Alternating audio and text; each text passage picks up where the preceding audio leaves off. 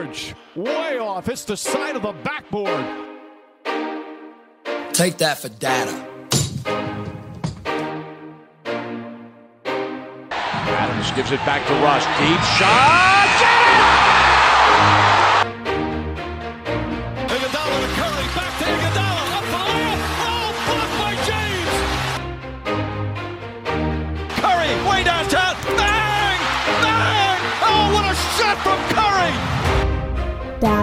Fantasy Basketball Podcast.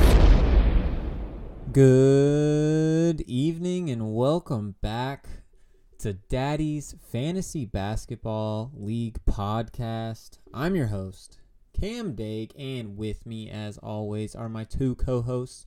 Number one, Gabe Sabarzo, Hey, what's up, everybody? and you know him, you love him, Zack Mueller.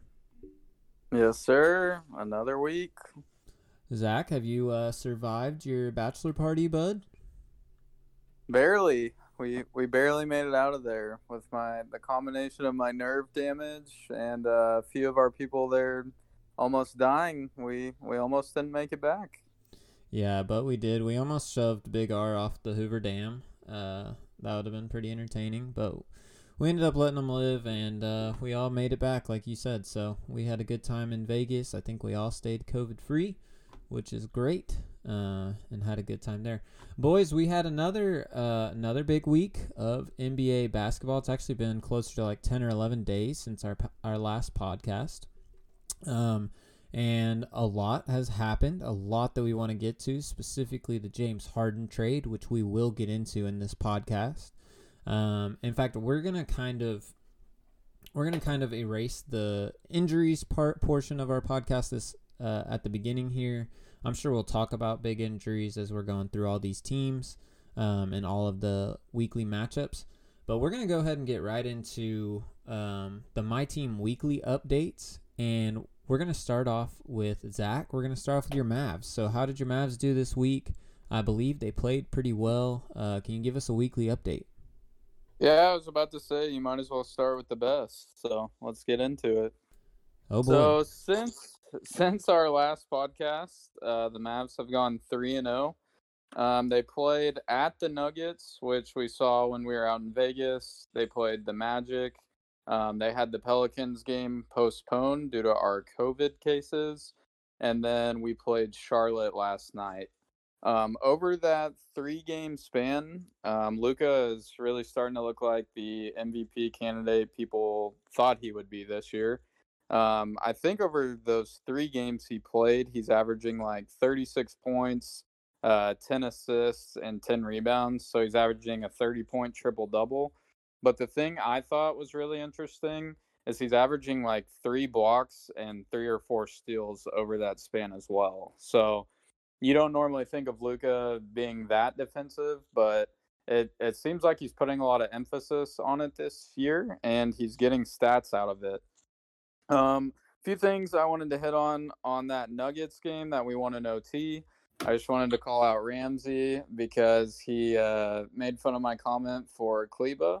Kleber was the one that hit the three to force it into OT, and ultimately us won that game. that game So was each hit Ramsey. that game was awesome. Like it was Yes. such a good game. That was the game Jokic hit that uh, just the most casual game tying shot I think I've ever seen in my life. That thing just like was a no doubter fader. Uh, it was awesome. Like that was such a good game. Casual, casual is the perfect word to describe how Jokic plays the game of basketball. Every move that he makes, every pass that he makes, it just looks casual, and it's the most insane, like game tying shot that you've ever seen. Yeah, we were we were getting killed um the first half of that game. I think we were down like 15 at one point. And then uh, honestly, it just took a turn. It seemed like maybe halfway through the third or in the fourth. I know Cam actually watched more th- uh, more of that one than I did. So Yeah, me and Big R were in the uh, hotel room while you guys were, I think, playing craps or something. and yeah, watched- win- winning big money.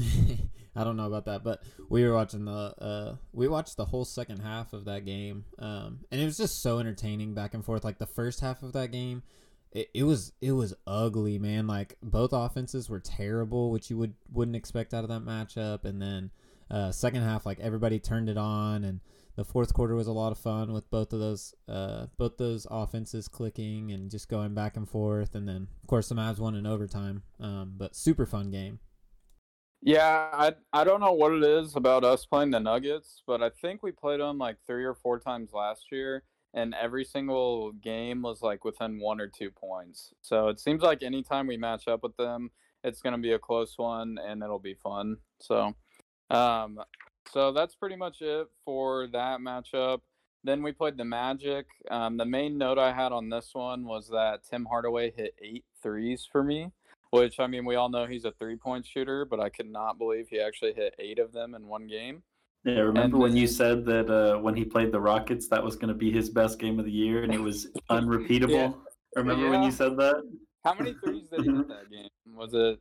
Uh, I don't. I don't remember the exact number, but he put up thirty points, and I think he okay. has had he's had one or two more thirty-point performances just in the short amount of time since we last uh, talked about it. So he's he's playing really well. Well, I'm okay with being wrong on that because he's on my team. So And um, the other game was against Charlotte last night. They had beat us earlier in the year, and I think we were a little bit mad about that. Um, we came out, we got like a 20 point lead on them. Um, KP was back. That was his first game back. He looked like his old self to me. He had to knock a little bit of rust off, but he went four of nine from three, finished with 16 points, four rebounds, and he had two blocks. And I think he only played something like 20 minutes. So uh, I thought it was a really good coming out game for him, and things are looking good in Dallas. So I, I can't complain too much about the last few games. I think we're five and one in our last six, and three and zero oh in our last three. And uh, Cam Luka's three point percentage is up to twenty seven point three percent now. So we're climbing our way up it there. It is. It is. Uh, I was actually going to mention. I so I watched the first half of the game last night against the Hornets because I just I was really curious to see like you had mentioned Kristaps was going to change how your team rebounded and just like he how big of a difference he makes just for you guys. And I was super impressed. Now, I will say the Hornets, they looked terrible from like the very beginning of that game. They looked really really bad. But Kristaps like he just came out firing. He hit his first 3 and then he hit like a step back 3 later in the first quarter um, which looked really good. But I'll say this like having watched a few Mavericks games in a row, I always felt like Luka was really pressing. Um, like almost like he felt like he had to do everything by himself, especially early on in the season. And I know we've talked about like what sort of shape was he in, and he just didn't really ever look comfortable. Last night, it just looked like he he was playing like I've seen Luka play in really great games. Like it just looked like he was super comfortable. Um, he knew he always had Kristaps as like kind of this uh, outlet in case he got like stuck at the top. Valve, yeah. yeah. like a safety valve kind of guy at the top, and it, he just looked so so much more comfortable than I've seen him play all the rest of the year. Um, and I've probably watched more Mavs games than Thunder games, honestly.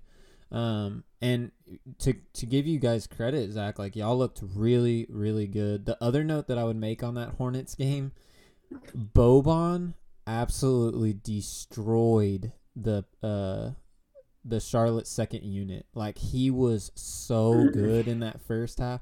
They're trying to run like uh they're trying to run PJ Washington, I think, as like their small ball five. And he's nice. like six seven. So Boban gets in there and posts him up and Boban's what, seven three. He's probably got hundred pounds on PJ Washington and he just big boyed every one of them. Just it was like three or four possessions in a row of him just big boying them. It was awesome. No, yeah, I, I pretty much completely agree with everything you said. Um, start of the year, it did seem like Luka was forcing everything, and he he was the only real playmaker out there, which he really was. But now, when you have KP, you've got such another big offensive weapon that at least you know when he gets a good look, odds are it's probably going in. Whereas when you're throwing the ball to like Josh Richardson or something, I I don't know what your your odds are of him hitting that shot.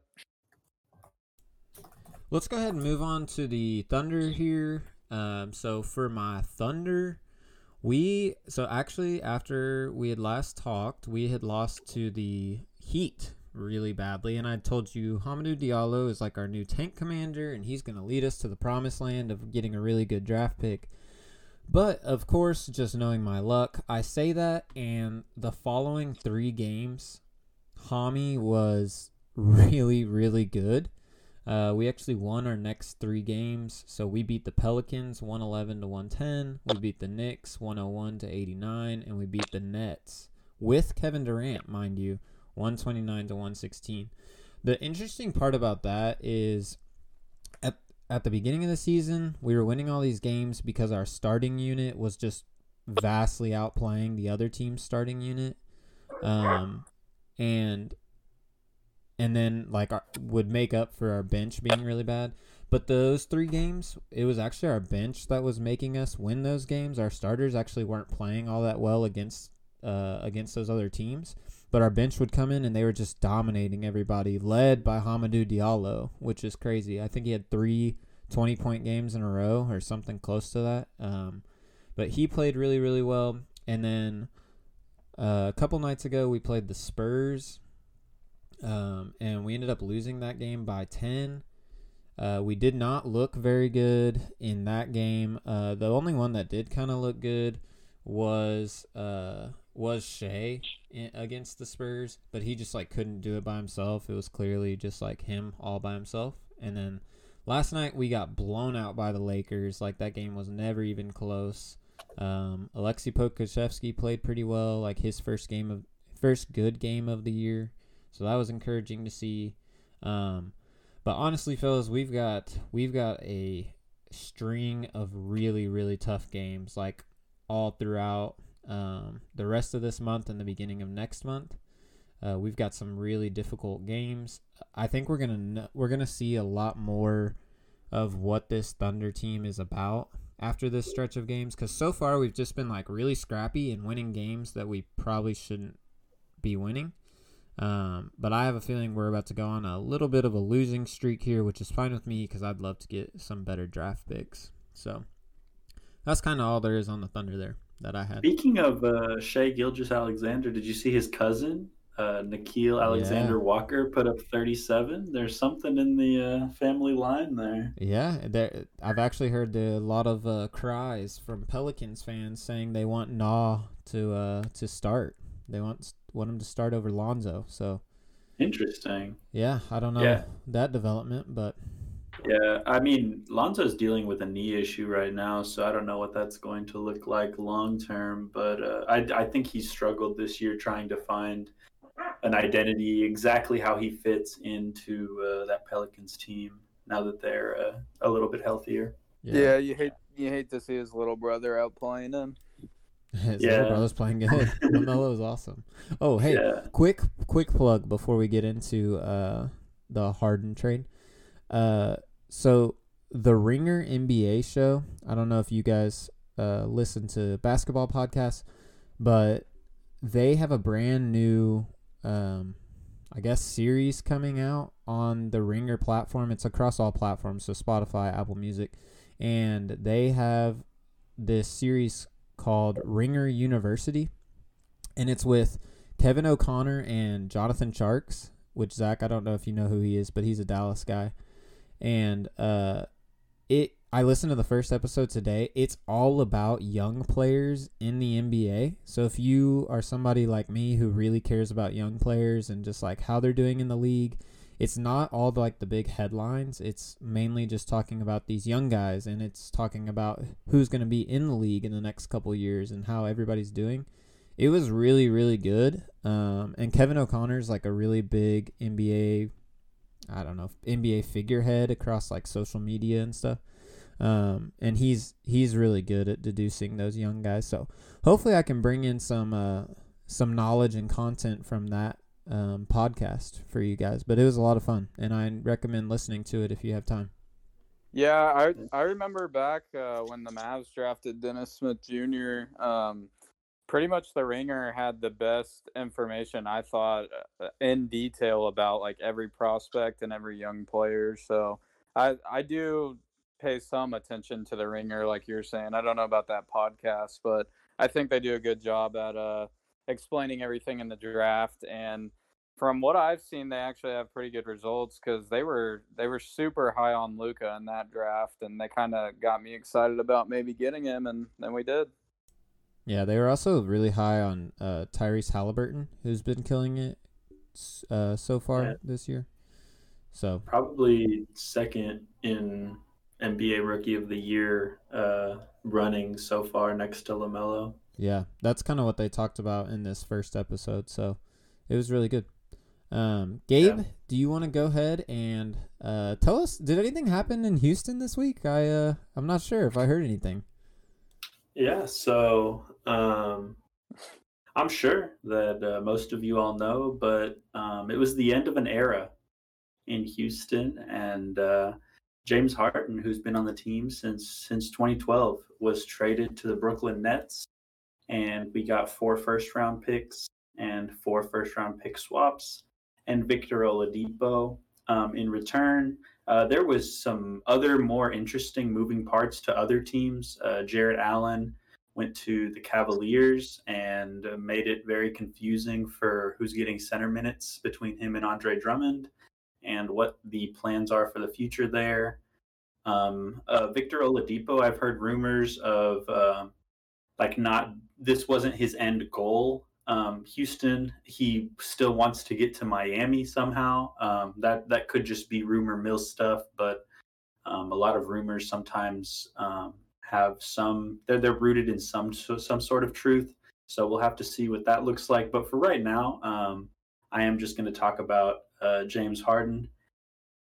Uh, James Harden was arguably a top three Rocket to ever put on the uniform. Uh, behind Hakeem Olajuwon and Moses Malone, I think you could make an argument that he was uh, top three. He holds the franchise record for assists, for three pointers made, for games of 40 plus, 50 plus, and 60 plus points. And he had the highest franchise winning percentage of any player to ever play for the organization. Um, what happened last week or, or earlier this week, actually, um, for me and for a lot of fans out there, and honestly, probably for James Harden and for the Rockets organization, was like if you were going through a messy breakup, right? But the events were being live tweeted, followed very closely by uh, Adrian Wojnarowski. Um, it was it, it was airing out all of the text message receipts, anything that had ever been a reason for conflict, and it just it made this situation like uncomfortable for a little while, kind of culminating in the press conferences after the big losses to the Lakers. And um, you heard, I mean, I'm sure you all heard what John Wall and Demarcus Cousins and James Harden um, said after those. But if you didn't go back and listen to them, because you can just you can tell that the team that they had different goals, and yeah. when you have a team that doesn't see eye to eye on the end goal, then you're not going to be successful because you can't even define success. So it's like it honestly anything is better than what I watched on Tuesday. They were playing uninspired. They felt like they had to give the ball to James Harden when he was on the court. James Harden couldn't he, he like there was no there was no passion. There was no desire to win at all costs that is so necessary in a basketball game. So I'm I'm glad that a trade was made sooner rather than later. Um, but kind of back to a basketball point of view, um, I do hope for the best for James Harden. Uh, if the Nets do win a championship, I'll be happy for him. Um, I think he he deserved a ring. He got us really close to a couple of them. It was just um, like taking the next step. It's really difficult to win a championship, and it's really difficult to even do what the Rockets have done uh, the last couple of years. And so um, I do think this trade jumpstarts a new identity for the Rockets. Um, whether that's in Victor Oladipo with his expiring contract and uh, kind of evaluating what the future is, whether that's um, John Wall or Christian Wood or some of these other guys. Jae'Sean Tate, I've mentioned a couple times. I love the way that he's looking. Um, we have a lot of um, potential on this team, and so hopefully this new identity kind of skips the uh, full rebuild. Um, kind of scenario for the Rockets, and you get to kind of avoid or fast forward uh, this process to where we can kind of enter a new era, whatever it may be, at an accelerated pace. So that's kind of my overarching thoughts. Did y'all have any thoughts? Well, I was gonna ask Gabe. Uh, you know, just just reading some of the responses, which obviously this happened yesterday, so there's still like a lot of raw feelings you would imagine from Houston fans. I've seen everything from, you know, like, hey, this was a bad breakup, but like, please be mindful of how much Harden did for this city and like everything he's done for us, and like I'll always have respect for Harden. And then I've seen like the other side of the spectrum, where it's like, man, we don't owe Harden nothing. Like he didn't bring us anything. Uh, like screw that guy. If he wants to treat this city like crap, like he can go f himself. Sort of, sort of situation. You know, you've seen like both of them on on that range of spectrum, and I don't think anybody's right or anybody's wrong. Like everybody's gonna have mixed feelings or different feelings on a situation like this, especially when it was a franchise player for a really long time for your city that you love um, and your team right. that you love. But but for you specifically, like where do you land more on that spectrum? Um. So the Rockets have only ever won two championships in 94 and 95 and James Harden has gotten us about as close as you can get uh, besides that and so um, I guess I would say like I would I, I'm definitely more on the side of like we had a good run. Going back to the analogy of the relationship, it's like if you have a good relationship, let's say that relationship lasted 8 seasons or 8 years. And then there's a messy breakup, does that really like throw away all of the good that those 8 years brought, you know? Like if there's um like good to be salvaged from it? Is it worth throwing away in a couple of emotionally packed weeks? All of that, and so I don't think so. I'm like I said, I'm happy for both sides. Um, I think that healing and kind of new identity taking on can begin now. Um, but I definitely, I don't resent. I, I, I, I'm disappointed in the way the situation was handled for sure but I don't resent James Harden as a person or as a player.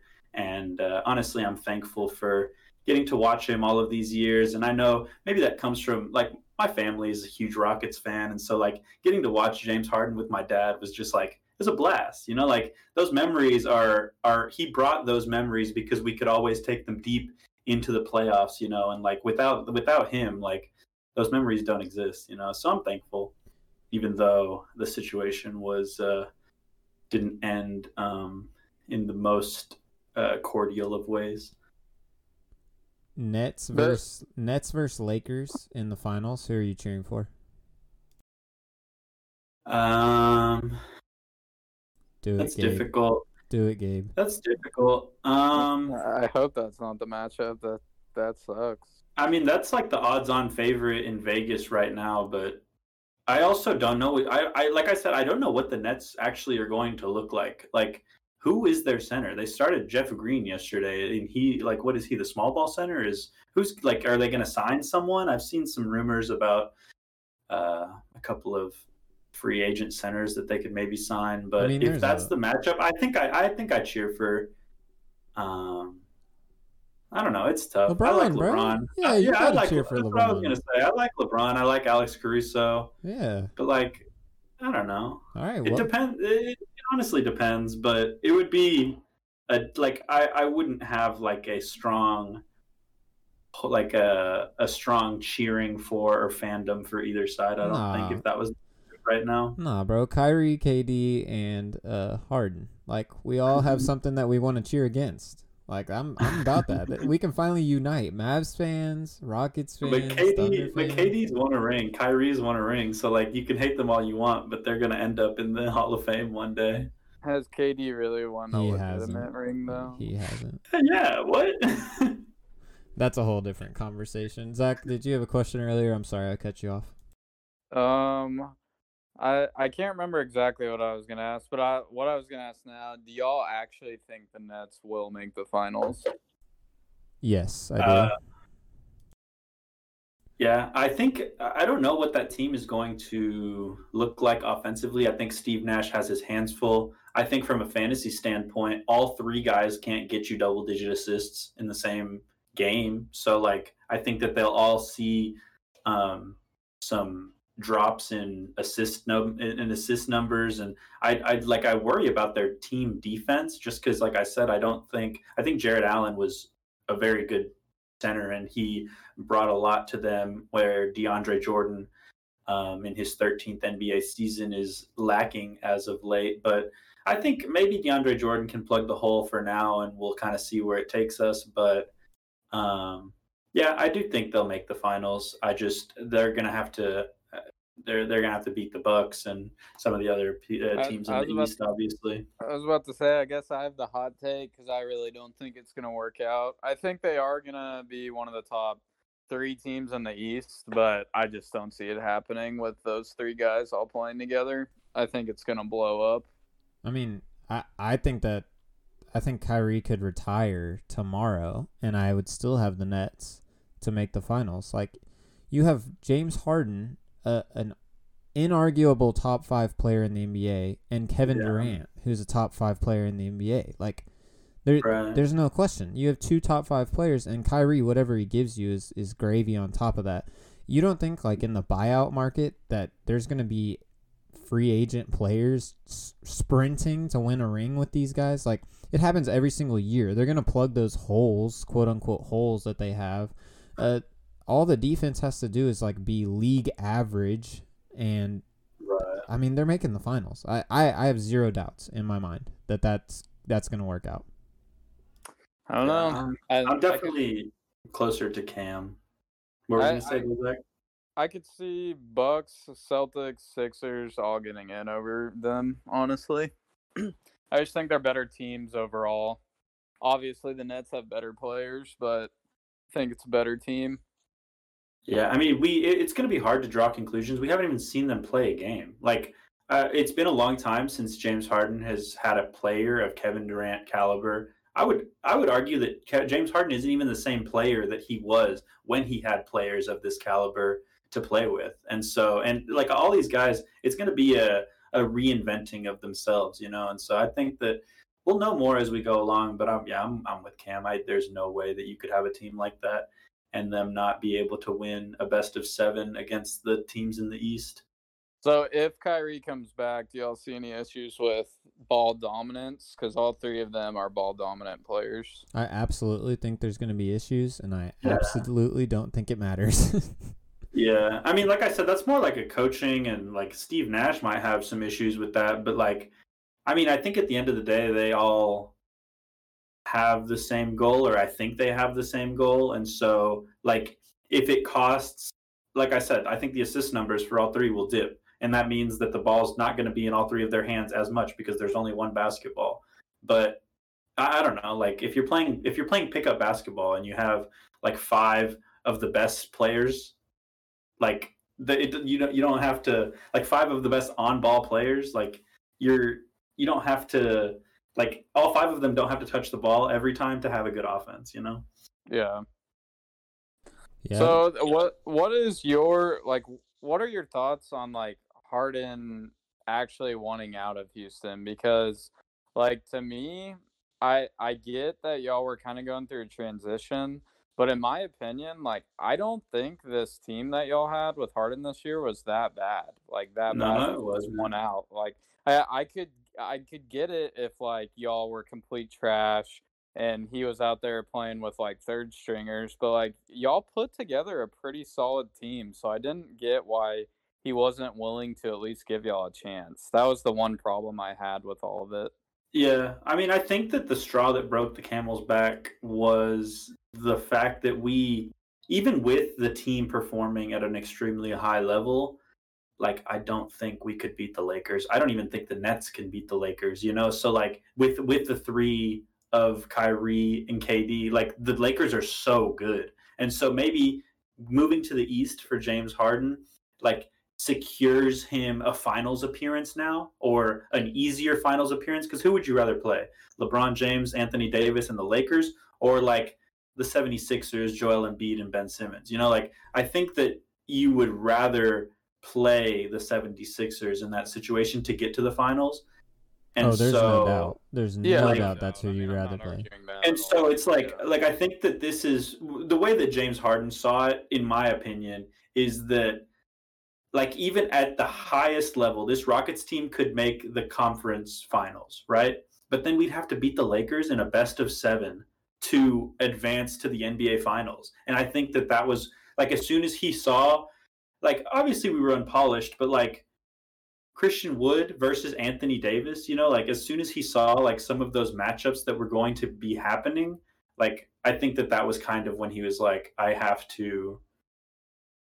I like. Uh, there's no way that this team. I, I think that might not have been like the uh, like the culminating uh, moment, but I do think that it played a factor and might have been like the straw that broke the camel's back into the press conferences that we saw and stuff. Yeah, it definitely so, seemed like the decision was made prior to this season. Yeah, you know. he just wants to get in the finals, man. I like. I mean, yeah. I understand. I'd run to the East too if I had to play LeBron. Yeah, yeah. I was about to say. So you pretty much just think he he's really wanting a ring, and that's the main. Yeah, and I think like this gets him one step closer. You know, I think that uh, obviously the team is going to have to perform well, but it gets one it gets one step closer. I will say one interesting thing about this, and I know we spent a lot of time on this, but this is a big trade.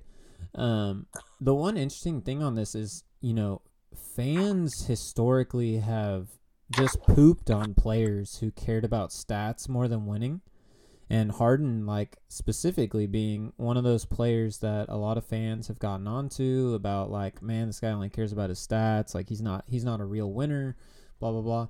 This move like it is about winning like you said Gabe. You know if he was all about the stats stay in Houston. Like they do oh, anything yeah. they want for you. Like you get to run whatever offense you want to run. You get to go to Vegas in between your away games, like and play, do whatever you want. You know what I mean? Yeah. So like this was a move to win. You know, and right. I, it wasn't it wasn't pretty. Like he made it very ugly, and I don't agree with how it was handled. But I can't hate on a player. Oh, I don't necessarily want to say that, but I, I see where he's coming from from a standpoint of like wanting to win. Um, yeah. And and I kind of see where he is.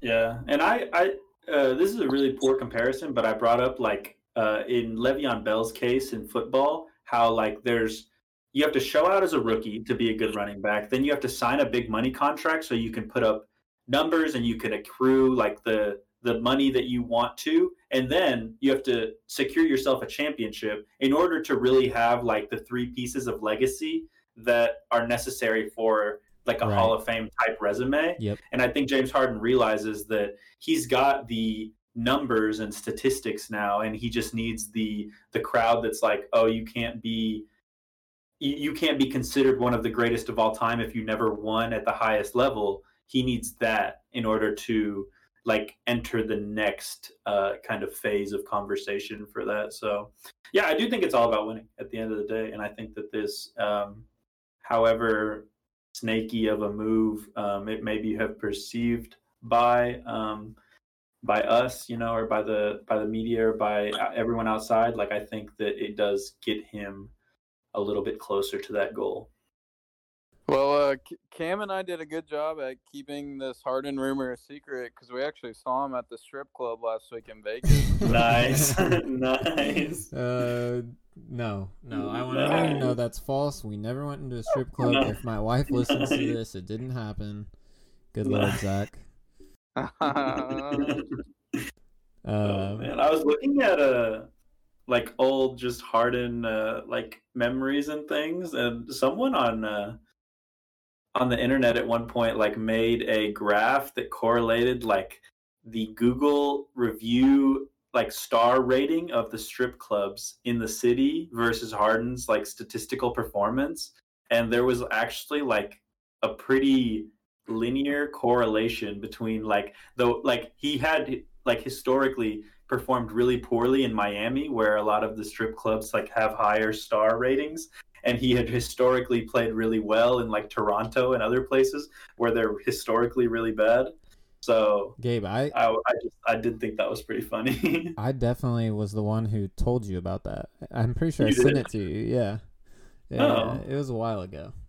yeah. I'm pretty sure. That's yeah, that's really funny actually. Um well, it's going to be really interesting and all we can do now is kind of like watch the games and see how it's going to work out the rest of the season for those teams. Um, Yeah, I think uh, James Harden is expected to play on Saturday for the Nets, if I saw that correctly. Oh, that wow. Well, how how is he able to do I- that? I thought you had to sit out for 7 days. Am I wrong on that? I think that he just has to continue to test negative. Let me, I mean, I can look it up, but that's uh what I thought I saw. No, I might be I will say, out of their big three, I dislike Harden the least. So at least they're- Eh, That's- uh, he's probably tied with Kyrie for second least favorite. hey, should we trade? Uh, should we trade Russ and Kyrie to Dude, just reunite okay, Thunder? I saw I saw those rumors. I'm I'm big about it. Like if that's how if that's how they win a championship, I would actually cheer for that team. I'm not even kidding. Hey, and that would be perfect for Kyrie because then he's in DC and he can just be a diplomat. Okay. He's a congressman on the side. There you go. There you go. It's a it's He's a like, perfect it's a uh, win-win trade. Who's that Filipino boxer that is like actually a senator, a congressman in his home? Uh, forget his name. I have no idea actually. Um, well, let's go ahead Hey, and move on and The, talk. the, the Rockets just won.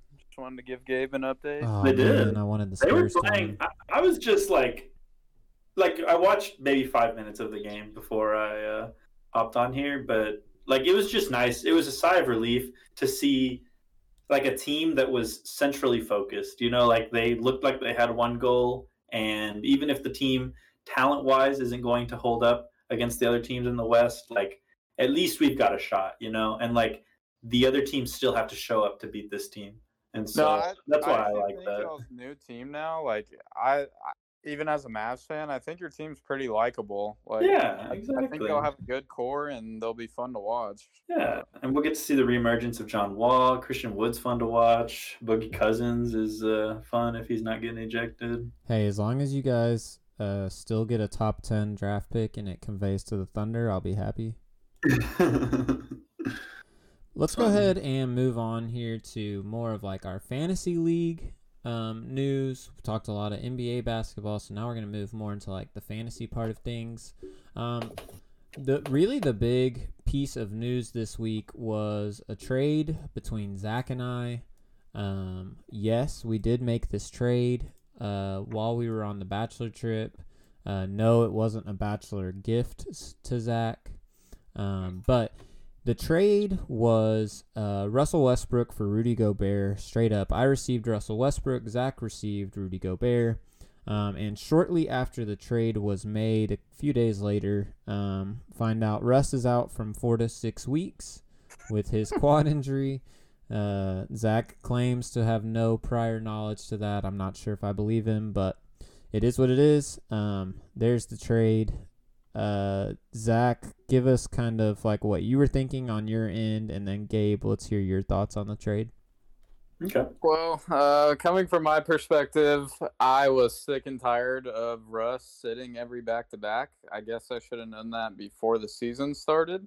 But um, I mean, he's still getting triple doubles. He's not shooting a super efficient field goal percentage. And with the amount of games he was missing, I just did not think it was helpful to my team because I've already got two players that are somewhat similar to him. Like like you said, Luka, if we're talking stats wise, like Uh-huh. points, rebounds, assists, Russ Jr. well, we're we're not talking winning. We're just talking the uh the actual stats we're getting in this league. But um, as far as that goes, I've got him, and then I've got Lamelo Ball, who's looking like a a mini Luka Russ right now because he's he's kind of a, a mini triple double machine too. So And then Gabe, give us kind of what your thoughts on the trade were. Yeah, so um, I do think that uh, Russ gives Cam a notable bump in assist, steals, and free throw percentage when he's out there. Um, because even though Russ is a career 79.8 free throw shooter, uh, Rudy Gobert is a career 62.8 free throw shooter.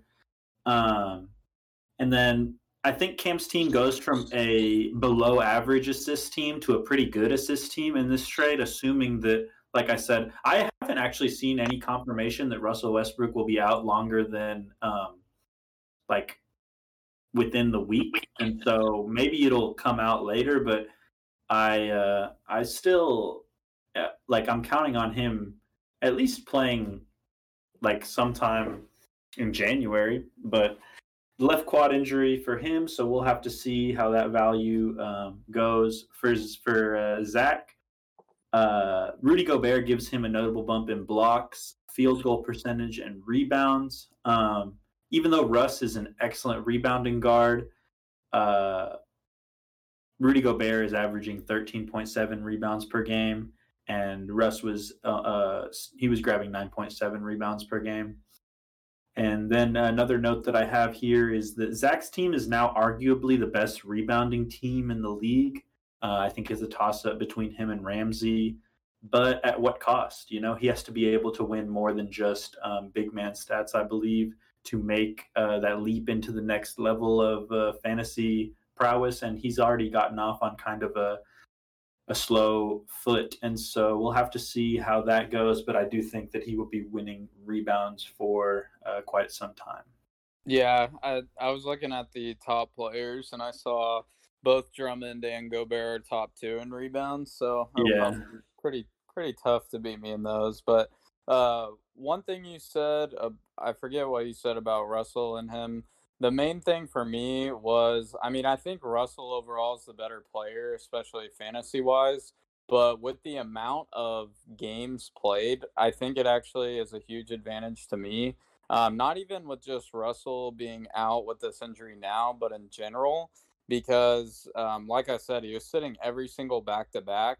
And I don't even think Gobert's sitting any games out right now. I could be wrong about that, but I'm I'm pretty sure Gobert has no no restrictions and plays pretty much every single game. Yeah. Yeah, and I'll, fair. I'll say for me at the time I made the draft or made the trade, um, uh, I really was trying to more more so consolidate um, and get better in certain stats as opposed to just being good at or like average at all the stats. And so I was trying to make a decision more on, hey, let's get better at assists, Gabe, like you said. Let's get better at steals. Um, let's consolidate a few of these things. I honestly felt like I was like Rudy's been playing really good. I don't think that that's necessarily going to go away, but I just don't know if he can maintain this level of like rebounding and honestly like offensive output that he's been putting out. Um, yeah. I kind of felt like I was trading high a little bit on Rudy. Uh, felt like I was getting a better player in Russ. Obviously, like the injury is super killer. The other note on Russ is prior to this season and half of last season, he had never sat back to backs. Um, and so like I hadn't read this anywhere, but just part of me in my mind, I was thinking, I wonder if this is a situation where like Russ really gets tired of losing early on in the season and is like, I'm done sitting back to backs, you know. Um, uh, like I, if that had happened, I knew I like clearly would have won the trade. Um, we'll we'll have to wait and see if that ever does happen, but so far not so good with this. Yeah, um, and I also I also don't think it's fair to um, like assess both teams right now because right. I mean, Jayson Tatum is being quarantined right now. Russ is still out. Gordon Hayward just had his uh, left hip strain yesterday against the Mavs, so we don't know how long he'll be out. Uh, Darius Garland hasn't played for a little while, and so Brutal. I think that um, Cam's team is dealing with some injuries that uh, I think, like in hindsight, or maybe maybe honestly, um, like you were you could just uh, like throw out this week and then once everyone gets healthy you can reevaluate. Right. But um, yeah we'll just have to see how long that looks. And that is happening simultaneously with Luka or uh, chris Kristaps coming back and um, like drummond uh, or Drummond was he out? It says probable, so I'm yeah. Drummond yeah. decided to sit the back to back because he had like a bruise on his Achilles. So. Okay, so I was I did see that. So Chris yeah. and, and Andre Drummond both came back. So I think like obviously Zack's team looks stronger at the end of this week but we're going to have to weigh it out over the course of the season before we can really make a definitive decision. Well, I, I, I can tell you, I'm not going to be winning games unless my team actually starts playing because Drummond set out that John Wall was out tonight with like a, a knee soreness or something. And yeah. then I had the Mavs game get canceled Monday, so I lost three or four players worth of stats there, which I mm. know other people are getting that too, but it's just like, dude, can I please field the full team for one week? Like, can I please yeah. see what my actual stats would be? Yeah, and yeah. and I just think that that's that's the situation we're in right now. Uh, just right. like COVID's running rampant in the NBA. Um, honestly, when they had that meeting the other day, Zack, I know me and you were texting about it, but we we thought it was gonna put the uh, put the league on pause, you know, and I, I still think that's a possibility. I think they're kind of trial running these new protocols for the next couple weeks. Um, and we could see a situation where it's like, hey, it does not make sense to just keep uh, canceling all these games. Um, at some point, they're going to have to be made up. They're going to have to make some decisions. Um, but that, so, that's just everybody right now. What is the minimum uh, roster number you have to have to play right now? Is it nine? It's eight. Eight, I believe. Yeah, it's eight, eight players. Okay. Yes. Yeah. So, like, I think that's a good rule to have right now. But my thing was, in a year like this, like, did they not have any thoughts on like maybe? I know it's kind of dumb, but like bringing up G League players or something in scenarios like this where you at least have a few extra bodies to get in the well, game? just this week was the G League draft. Like, so the G League hasn't even been a thing thus far oh, in the season. That's probably why. Um, yeah. So this week was like the G League draft, and then of course there's that G League Ignite team that has all the studs on it. Um, I have seen some things, Zack, kind of what you're talking about where they extend the rosters to like 20 players. The argument against that is putting more players at risk um, and then it the way contact tracing works it makes it tougher like more of those players could be missing. So i i don't know. The league's in kind of a tough spot right now with what they're going to do. More than likely they're going to do what the nfl did and just trudge on ahead, you know, and we're going to we only scheduled out half the season because of this so that we can make it up on the back end and it may be a situation where we don't get to 72 games uh, per team. It could be closer to like 65 games per team. Um, but I think they're going to just keep pushing through to be honest with you.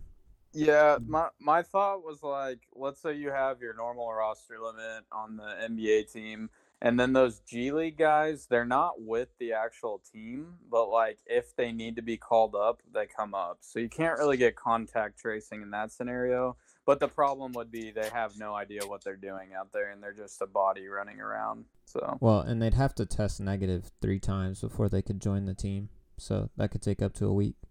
Yeah, yeah. So a, a, lot of I mean, stuff. the Mavs, uh, the Mavs started Wes Iwundu for uh, a game, and they still won. So I was about to say you can't feel the team. If, if you're not missing all your starters, you can probably throw a few scrubs out there and be okay. Yeah, bro, Mavs went one for nine. they still, still won. Um, okay, we're gonna move on to league matchups recap from this last week. Um, Gabe, I know you traditionally have done more of like the. Wait, ground. there's another trade. Did y'all? Uh, oh, what was the other trade? I'm sorry. Ramsey and Bobby had a trade. Vucevic for uh oh, Tobias. That's right. That's for right. TH. Yeah, what were y'all's uh Gabe, give us your thoughts on this trade. Okay, Zack, did you have some first before I think you were about to get into them? Uh no, you can go ahead. Okay. Um I was just gonna say um both of these guys are playing really well uh, from a fantasy perspective and from a real life perspective, honestly. Uh, right now, I think the biggest bump for Ramsey is in rebound with uh, Vooch averaging 11.1 a game and uh, Tobias Harris averaging 7.9. Um, and this uh, also helps emphasize the point that I made earlier that Ramsey and Zack now have two of the best rebounding teams in the league. Um, they also have two of the worst free throw shooting teams in the league now because uh, traditionally big men have a harder time uh, making the free throws. And so um, you win win one and lose one, so you're going to have to make up for that in other categories. Uh, Bobby receives Tobias Harris. Uh, he gets a small boost in threes and free throw percentage, um, and it gives him one of the best free throw percentage teams in the league. But I do believe Tobias Harris uh, is going to have to keep up his great play thus far um, and even exceed it a little bit. I think that um, Tobias Harris might have been overperforming a bit to this point, but we'll we'll have to see. I think that the Sixers are uh, surprising a lot of people, and so I think that even though like Vucevic um, is to me a little bit more valuable of a player than Tobias Harris, they're not that far away from each other, and Tobias Harris could just as easily continue to play at the level that he's playing, or even exceed it um, to garner enough value for this trade to be worth it. I mean, it just like I, I think we've said it a couple times on this pod. Players just play so much better when they play in the position they're supposed to be in. Oh yeah. You know, like Tobias looked washed last year, man. And then all of a sudden you play him in a position he's actually supposed to be playing and he looks yeah. great. You know, like right. it, just a competency of a franchise can go a long way for a player. Um, I I'm with you, Gabe. I honestly like both of these players are playing really really great basketball right now. Um, I I really don't know what could like prevent them from continuing to play well. Um, Tobias actually probably has a little bit higher of a ceiling because Joel Embiid is playing at almost like an at a rate where you can't sustain the statistics that he's putting up. You oh, know, oh, yeah. and so it almost lends itself to Tobias. Like there's more there for Tobias to get to. Um, that Joel Embiid's kind of hoarding right now from like a rebound and points and uh, everything standpoint. So, yep. um, but both of these players are playing really, really well. Is yeah, what were your thoughts? I, I thought it was a pretty even swap overall. I I didn't think necessarily either of them won too much, um, but kind of like Gabe said, I see maybe a little bit more production out of Vucevic overall, maybe a little bit better player. But with the way Harris has been playing, you could argue either way. So, agreed. Um, let's go ahead here. We're gonna move on to our fantasy uh, league matchups recaps. Um, we're gonna go from last week. So I know we're sitting here at Thursday, but we're gonna talk about last week's games, uh, which feels like it's been a little bit now. Um, so this was technically matchup three. Um, we're gonna go straight down the list. Gabe, I know you uh, typically do a lot of our analysis for this stuff, um, which is great. We're gonna continue to lean on that if we can do it a little bit quicker, I just think from the last couple pods, um, it's gone a little heavy, and I'll try to limit myself on comments as well. Yeah, um, it's. I mean, it's a little lighter this week just because one, we're already deep into the week, and right. two, um, honestly, it was a, a, lot about the Harden trade. Yeah, no, and which is great, and and honestly, that's the way it should be. Is like early on in the season, you want to do a lot of analysis because like you have no idea how players are going to come out and play. It's a new season. Players are in different situations, different teams. Like you want to have that hard hitting analysis. But then as you're getting into more of like week three, week four, this is when players really should be starting to settle into their roles. Um, of course, trades happen. Of course, injuries happen, and that always lends itself to new situations. But for the most part, like most of these players are going to be in a in a situation that they've been in for a few weeks now, and you can kind of get some consistency in play. Um, and to me, I think that's when fantasy basketball gets to be a lot of fun um, because it's those outlier players where you really make a difference, you know? So, um, let's go on to the first matchup here, Gabe. We're going to just start with, we'll start with me and Camden. So I ended up beating Camden 6 to 2. Uh, the, um, hello, the categories that I, I couldn't remember the word. Uh, the categories that I won were three pointers made, rebounds, assists, steals, blocks, and points. And then the two categories that Camden won were both the percentage categories in field goal percentage and free throw percentage. Um, Gabe, what was your kind of analysis on this one? Yeah. Um, this was the first and second overall on the week in three pointers made, and I put that you were actually uh, the top three point uh, scorer on the week. Um, this was largely due to the fact that three of your best three point shooters, they all logged four game weeks. And so it's it's really good when your best players can get those four game weeks, get a couple back to backs in. Because um, I think that outside of a few five game weeks, um, like four games is kind of a good like you get a lot of the volume counting stats uh, from some of those players like Jayson Tatum, like D'Angelo Russell, like Terry Rozier. Uh, all three of those guys totaled 37 threes between them on the week. Um, for Camden, um, didn't have a whole lot. Uh, the return of Karl-Anthony Towns is nice. He's really good, but um, he's yeah, a very team, good player. yeah, and not just like, I mean, he's a good NBA player, but just like fantasy wise, there's not a single thing that like he costs you in. He hits threes. He's a good free throw shooter. He doesn't take silly shots, so he's a good field goal percentage guy. He gets defensive stats. Like there's not a place where he hurts you. He's just like a all-encompassing fantasy player. So like I don't know. It could only boost Camden's team, but um yeah, Camden's team is uh kind of down at the moment. Where he's going to probably have to make some moves if he wants to uh, remain competitive at the moment. And Zack, what were your what were your highlights here? Um, yeah, for this one, I just put that Scam and Scamden were scavenging for categories. Oh, let's go! oh man, who invited this guy? Yo, yo, my trade. I I used the trade between uh Ramsey and Bobby, aka the architect, in my uh, notes, but Cam Cam skipped over it, so I didn't get to put that in. oh, I'm sorry. I'm, I'm sorry, dude. Uh, no, the the only notes I really had from this one um, were that Camden kind of had a rough week because he lost his three pointer battle by two, he lost yeah, rebounds by four, and then he lost points by eight. So he was very close in a lot of categories, and he just barely lost pretty much all the ones that he was close in. So yeah, I actually had a pretty substantial lead going into the last night, but he had uh, I think three more players playing than me, so I was just having to like sweat it out the last the last few minutes of the last game as he was getting closer to all my stats. and I, I can tell you Camden is in fantasy hell right now because every day he's texting saying how much he hates fantasy basketball. yeah, he's in the blender, but he won the sign. championship in fantasy football, so yeah, we don't yeah, he deserves to, he deserves to be in the blender for a little bit. The, the luckiest team of all time, so he this is kind of karma. Un- unbelievable. The next matchup we have here was uh, Bowie versus Zack.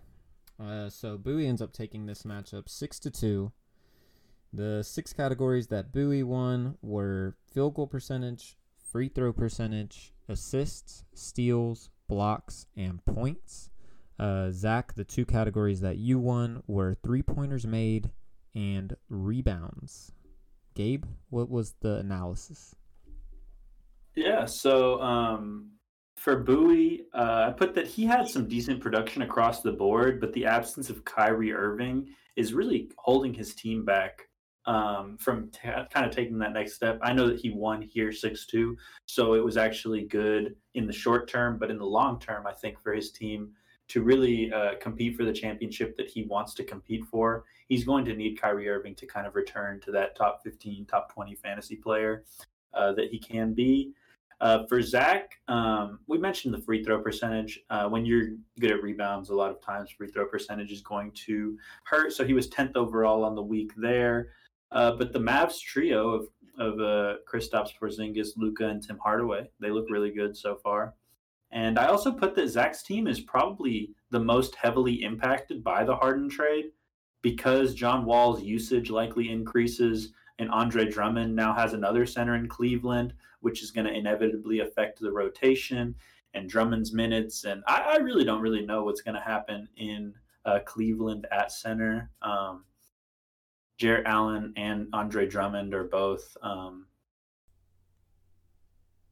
big men like, that can't shoot. For them. yeah, like they're both good options for them. I was I like was I was trying to find the words because like they're they're different. Jarrett Allen's 22, you know, and Drummond is uh, getting a little older, and like I don't I don't think that Jarrett Allen is better than Andre Drummond, but I do think that there could be if they're both still in Cleveland, it could be what like a 28-20 minute split or a 26-22 minute split. Well, like it's just going to hurt their fantasy values. Like they're just going to hurt each other's fantasy yeah. values or Drummond get traded. Like I just I like I don't see them both being on the court at the same time. So we'll no, there's there's no way they can share the court on the same yeah. at the same time. Nah, like, neither of them five, can shoot.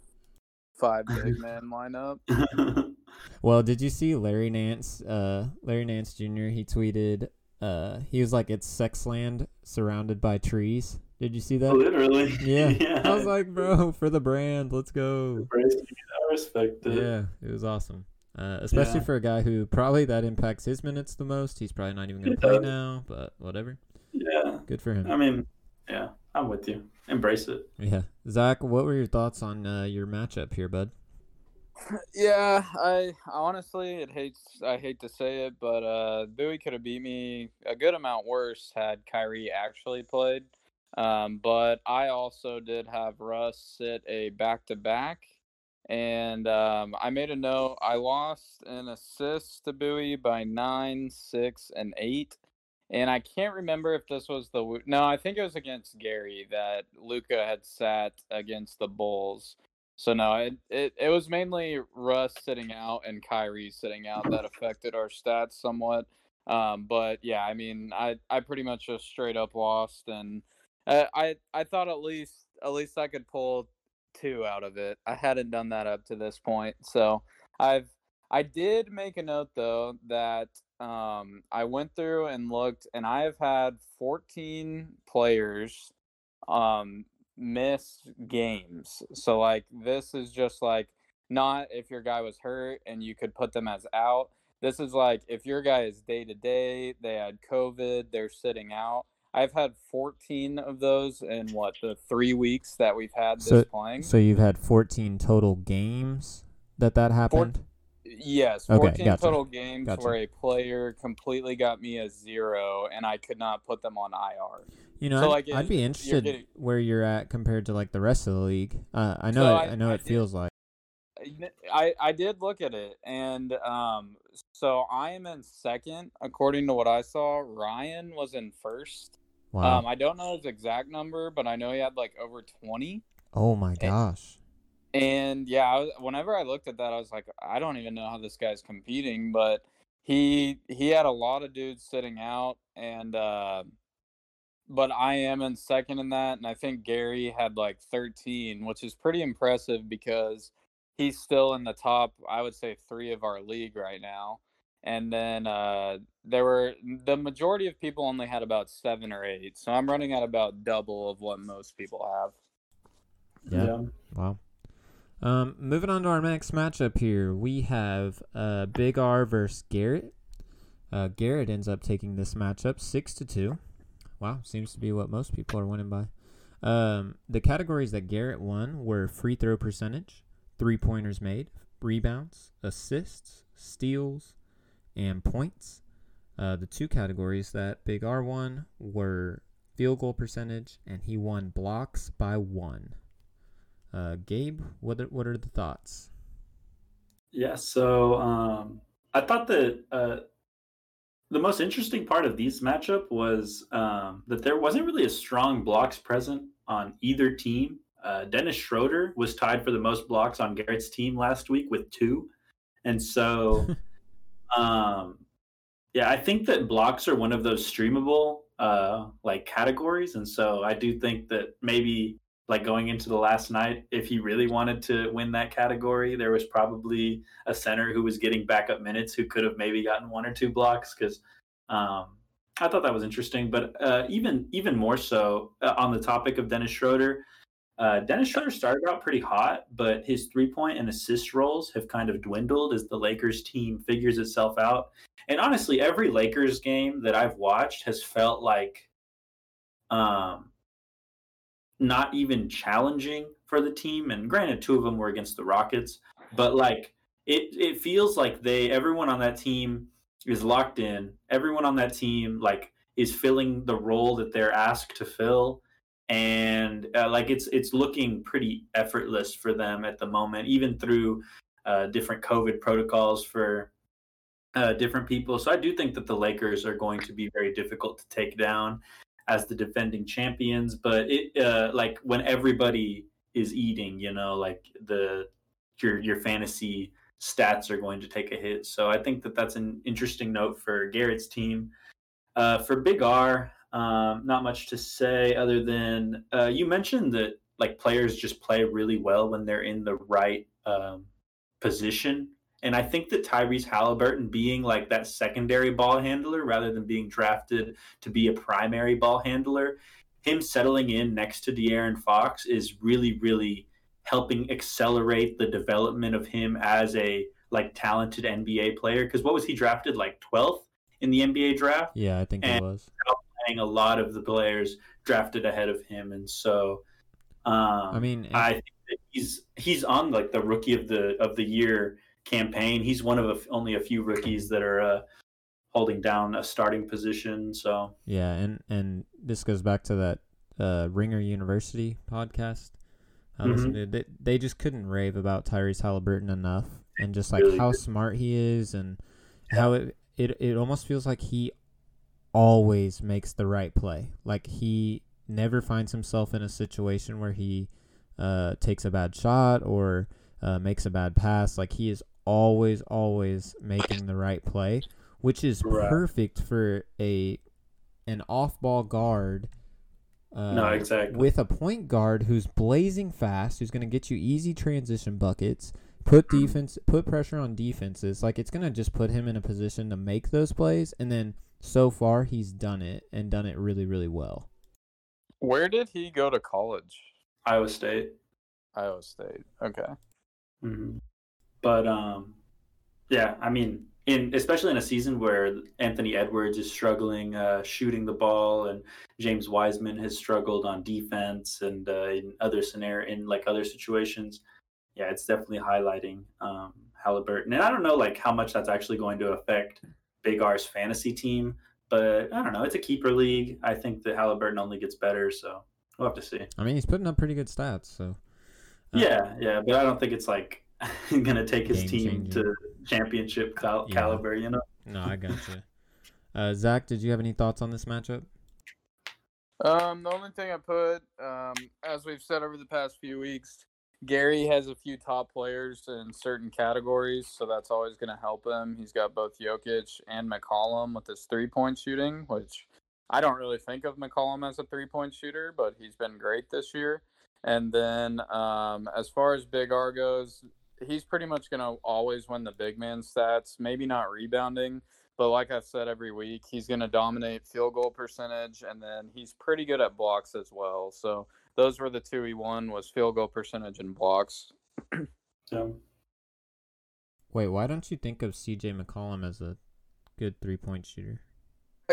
Watching C.J. McCollum over the past few years, I just think of him as like literally one of the best mid range shooters. But to be honest, like it, he didn't seem like a three point specialist to me ever. Like I, I know he can shoot the ball, but he always seemed like one of those guys that was just gonna pull up mid range. Gotcha. Maybe that's I'm gonna try my, to. Yeah, I'm gonna try to find a couple just, stats on that because I. I, I was about like to say maybe true. that's just me, but I that's what I've seen just from the eye test and watching him. I, I know uh, it's more just... what I've seen this season is CJ McCollum kind of taking a little bit more of an alpha role, even with Dame on the court. And so, like, I think that uh, in certain areas, CJ McCollum has even been outplaying Damian Lillard. I think Damian Lillard is the better player, but CJ McCollum has been playing at a really, really high level. And I think that he, uh, eh, like in press conferences and different like uh, interviews that I've seen on Twitter, he looks motivated. He looks like he's come out um, to prove that him and Damian Lillard are not just like this like laughable duo that's not going to present any sort of challenge in the West. You know, like I think that Portland is one of those teams that believes in in itself, and so um, and, and honestly, those two guys are always like they're such good shooters. They can catch fire and just blow up for sixty, and like they're honestly really clutch as well. So I think that that team could be fun, but I don't know. Um, on the topic of three point yeah, shooting, I, I just found it. Yeah. Um. So Zack, you're right. So he is so he's taking 11 and a half threes this year and making uh, on average five a game, uh, which almost doubles his previous career high. He's shooting 43.7% from three. Um, yeah, and so he's typically been around like 37.5% and making about two and a half per game. So he's almost doubled his threes per game that he's making and then shooting a better percentage. So uh, he's definitely taken a step up. Yeah, no, I was looking at it too because in the three pointers made last year, he's like not even in. I want to say the top thirty or forty, and uh, I I don't know. Just from watching the way he has played over the past like four or five years, because I I would tune into some Trailblazers games, and then like obviously when they're playing the Mavs, I'll watch the whole game. But um, he he just seems like one of those like mid range guys that is dominant in there but when they start shooting threes, it's like their percentage goes down tremendously, or they just don't take enough. So gotcha. Let's go ahead and move on to our next matchup here. Uh, we have Ryan versus Gabe. Uh, let me make sure I'm on the right one. Gabe wins this matchup uh, seven to one. He won all of the categories except for assists. Um, and then obviously Ryan only one assist. So, uh, Gabe, what were your? I mean, got to be happy with your team. I think second week in a row here uh, of your team yeah. playing pretty well. Maybe third week yeah. in a row. Uh, how you how are you feeling about it?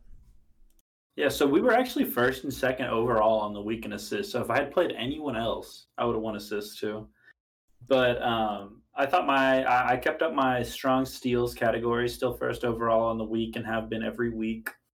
Um, for points, I was actually first overall in the week, and that was largely because Kawhi decided that he's not taking back to backs off. And according to Ohm Youngmisuk on January 6th, who's an ESPN reporter that covers the clip the Clippers, um, said that Ty Lue um, on Kawhi Leonard told him that uh, between him and medical staff before the season that he feels good and wants to play in more backs to backs this season. So um, that's good because I drafted Kawhi even with the knowledge of him probably not playing in those back to backs. So that's just an extra game uh, a week that he's going to get on my team. So that's kind of nice.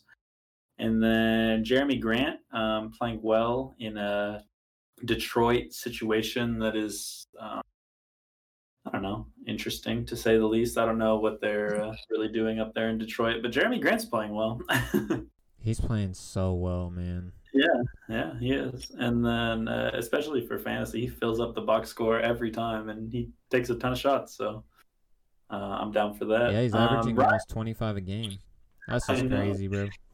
And steps up. It's just like they're not. I don't know. They they like made a decision yesterday to play somebody over like Saddiq Doumbouya, and I was like, um, okay. But anyways, this is not about the coaching. This is about the fantasy. So Ryan had a decent week um, compared to the rest of the league, um, except for in field goal percentage. This is a lot because of uh, another Detroit, a fellow Detroit player, Josh Jackson. Josh Jackson went two for 16 from the field last week and was relegated to a bench role where he played a little bit better. But um, unfortunately for Ryan, those points didn't accrue until this week. Um, Graham continues to struggle. He was 14 for 47 last week, and and uh, I will mention that James Harden was uh, pretty down this week. Uh, he, he, was only averaging 17.8 points per game last week.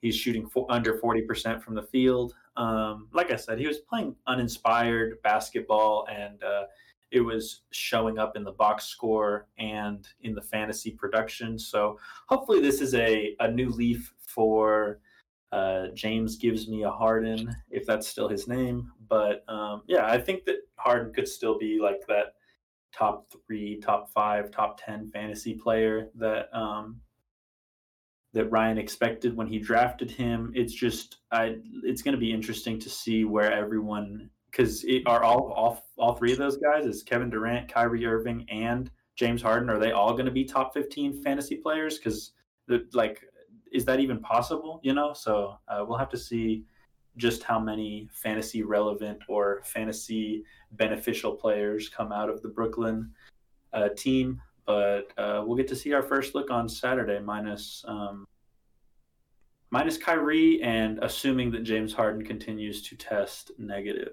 So it's funny. I think earlier you had said Zack might have been the biggest impacted by this yeah. by this James Harden trade. Um, I'm gonna have to argue with you that it's definitely Ryan. He had four players on his team that were involved in that trade. he, oh, really? Yeah, he has James Harden, Caris LeVert, Jarrett Allen, and Victor Oladipo. He has, okay. He has yeah. four of those players. Um, his team, I mean, and all of those are very significant players for him. Uh, so it will be interesting to see. Like, it's hard to look at this last week and say, well, that's what his team's going to be like going forward, uh, because yeah. Four of his major impact players uh, are now in totally different situations than they were two days ago. So yeah, I I agree. I think that um, maybe why I said that is because the minutes were confusing to me with Andre Drummond and even like John Wall. I think his minutes and usage will go up. I think Victor Oladipo just slides in and gets the uh, the Harden minutes, and then LeVert just kind of slides in and gets the Oladipo minutes. And so, like, I think that yeah. it can be interesting to see.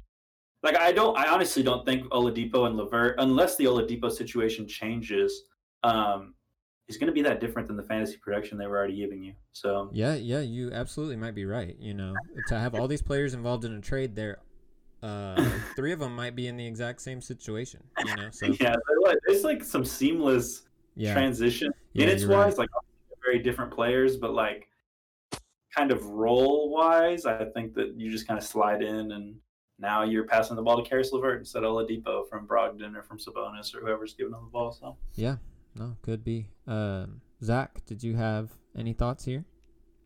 Yeah, I was just gonna say Gabe probably played the best out of anyone this week, so it's gonna be very hard for Ryan to beat him. And then my other note was um, Ryan might want to change his team name because I doubt James gives him a Harden anymore. Well, he put something in the chat like James gives me a Harden forever. So I don't know if that was a shout out to like, his name or what. Um, Sounds like you might need to get that checked. yeah, you go to the hospital. Lasting longer than four hours. Yeah. Uh, let's go ahead move on to our second to last matchup here. We had uh, Daniel versus Nick. Uh, Nick ends up taking this matchup six to two. He wins the categories of field goal percentage, free throw percentage, three pointers made, rebounds, assists, and points. The two categories that Daniel won were steals and blocks. Uh, he actually only won steals by one, and barely squeaked out blocks as well. Um, Gabe, what were the thoughts here? Yeah, um, not a ton here besides. Uh Zach LaVine is playing at a very, very high level for the Bulls. And um, this was, he did all of this even with Collin Sexton uh, missing a couple of those games. So I think the Nick's team is uh, set up pretty well. Um, at least this week, he uh, performed pretty well. Uh, for Daniel's team, um, I don't know. I feel like I say similar things about Daniel's team every week. Um, I think that like Jimmy Butler sitting out uh, every now and then is something that like we didn't really know what to expect, but it's making Tyler Herro a better player um, fantasy wise, and so that's helping out Garrett's team.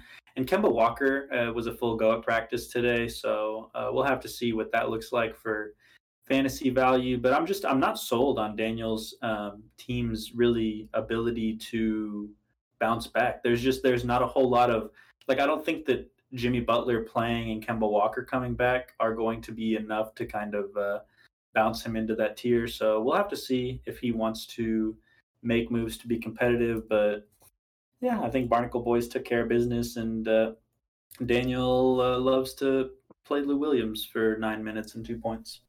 I will say it was encouraging to see Daniel did make five of his seven transaction he's allowed to make on the week. Go. Let's go. Um, and he picked uh, Royce O'Neale, who's been playing pretty well for Utah. so I, I will say, you know, there's obviously like an effort there. We had talked about the previous week he was on his honeymoon. Um, so it, it's not like it's a situation where he's just like giving up on the whole season, blah blah blah. You know, like he's still out there making moves.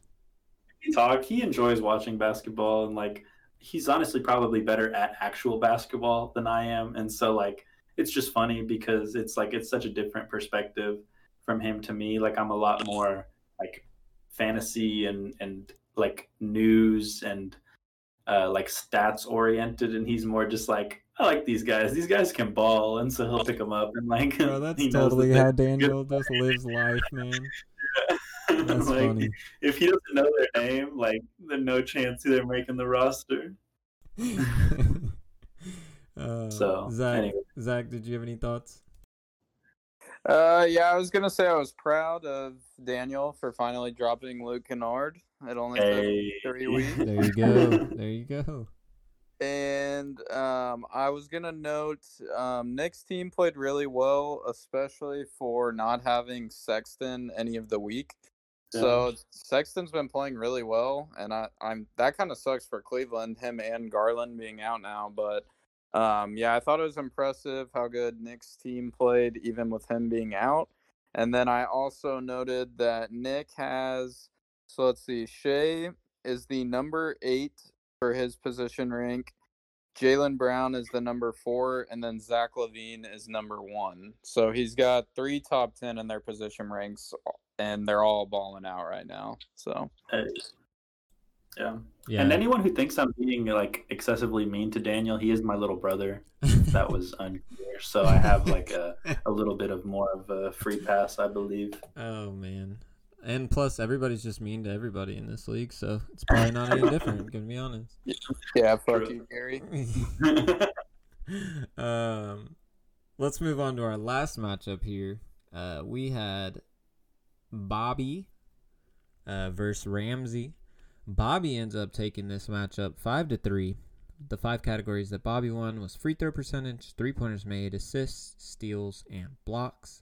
Um, the three categories that Ramsey won were field goal percentage, rebounds, and points.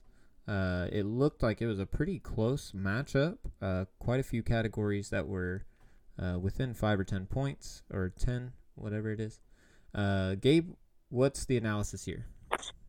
Yeah, um, Zack, do you actually want to give your analysis real quick because I accidentally closed out my tab, so I'm going to reopen it.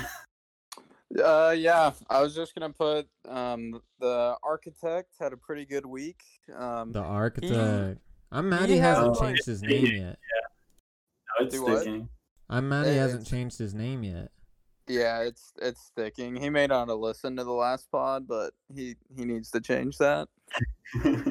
but I was gonna put he has a pretty uh sneaky team. Like when you just look at his team, they're all around pretty nice. Like He's got Trae Young, both Bridges, which I think Michael Bridges was the one that had the uh, he had like a 30 point game the other day, which you don't really think of that coming from him. And then he's got Embiid. Um, I think Embiid had to, didn't he sit out like one or two games due to COVID, but he's still been playing really well. Right now, yeah. he's the number two center um, out of all of uh, fantasy. And then he's got Miles Turner, who's the number three center. And Miles Turner is just a blocking machine. Like I don't know how you're gonna beat Bobby in blocks. So yeah, I keep thinking that his blocks are going to uh, like stabilize back to a more realistic level, and there has been no regression yet. He just keeps continues to block shots and unreal rate. So um, yeah, he's he's very consistent. And then I'll also throw in there to Bowie that uh, Trae Young's numbers are not looking nearly as good as Luka's over the past five. Just want to throw that in there. Oh man, I I will just. We owe this guy respect, Zack. His name is not Michael Bridges; it's Mikal Bridges. Yeah, I, I, I know. I knew when I said okay. it, it wasn't right, but I don't know how to pronounce that. Okay, so. gotcha. Yeah, Mikal. If not, you're gonna have uh, the buoy coming coming at you like he did when I pronounced Larry Markkanen instead of Lowry. Lowry. I, I, don't know how to say it. So I did I did hear it's it's pronounced like Kyle Lowry's last name, so it's Lowry Markkanen. Oh, that is officially what I have heard. So it's okay. I'm just I'm just happy I got my shit talking about Kyrie right for Bowie. So he deserves all of it. That's funny. Gabe, did you have uh, any more here? Did you get it back, back yes, up? I did. I did. So for uh, Ramsey's team, um, he's he's got a pretty good team for uh, rebounding, for steals, blocks, and for field goal percentage. And so, uh, seeing his team kind of uh, come to fruition in those categories, I think that's how he built it. and uh, the addition of Vucevic uh, influences that. Uh, Christian Wood is going to be interesting in the new era of the Rockets team, and um, Mitchell Robinson's foul trouble has just has disappeared. He's playing 31 minutes a night, and it's like he never had foul trouble before. So that's encouraging. I remember I was kind of low on that pick uh, when uh, when Ramsey drafted him, and I have been proven wrong. But honestly, happily, I think that Mitchell Robinson is a good player. So uh, I do think that Tom Thibodeau, Tom Thibodeau, uh, sometimes um, runs his players into the ground for no reason. Uh, like yesterday when the Knicks were playing the Nets, and Julius Randle, all the Nets, all the Nets starters have been pulled, and Julius Randle is still out there, so they can make it a respectable nine point loss. Julius Randle has like forty points or 40 minutes logged. Like for, I don't know. Does he yeah. just want these guys' legs to fall off? I'm, I'm not convinced. Uh, hey, I, I, I, respect uh, it. You got to cover. I guess the Knicks are uh, they're they have a better record than they have in a while, so maybe they're competitive, but at what cost? You know. But for fantasy, as long as you have the guys that are playing the 40 minutes, then I guess you're happy. And uh, until they're like uh, are no more. He he does have uh, two of them in Mitch Robinson and R.J. Barrett. RJ Barrett yeah, is almost and, averaging 38 minutes a night. That is yeah, ungodly, um, man. And, and uh, Randle, last time I looked, was almost up there too 37, 38. Like, he's just playing his starters like the whole game. Literally the whole game. Oh, man. But anyway. Oh, Andy has Elfrid Payton. He just wanted yeah. all the Knicks players. Wow he was a believer. But RJ Barrett shot better last night when I was uh, watching. He didn't start out so hot, but he finished uh, respectably. That guy's trash. I will I will die on that hill. That guy's terrible. I saw somebody post something the other day, and it's like RJ Barrett has the nicest looking jump shot that air balls are clanked every I saw that tweet. That was good. Uh, um, I mean, Thibodeau is uh, he encourages. He says, if you get an open look, take it. And so RJ Barrett, he takes that to heart. Um, for the architect, um, yeah, Joel Embiid is playing really well. Um, and a lot of his uh, top players are. I think that Tobias Harris um, is going to be a key factor moving forward. Uh, now that he's traded away uh, Vucevic for Harris, um, he's going to need Harris to perform at a higher level if he wants to uh, compete for a championship. But ultimately, um, I don't know. I had him. I had picked him to uh, win our league, and a little part of me is uh, starting to. Some doubt is starting to creep in because I just don't know if, like, is Trae Young ever going to like play at the fantasy level that we were expecting him to play at? You know, or like, are some of these players really going to figure it out? Um, is Derrick White going to come back and be uh, of value? And so we'll have to see where it all goes. But I am nervous for my pick of uh, Bobby, aka the Architect, as the fantasy champion of our league. Yeah, well, we will have to just continue to wait and see. Did you guys have anything else on the matchups before we get into Zack's uh, top guys in every category? Nope.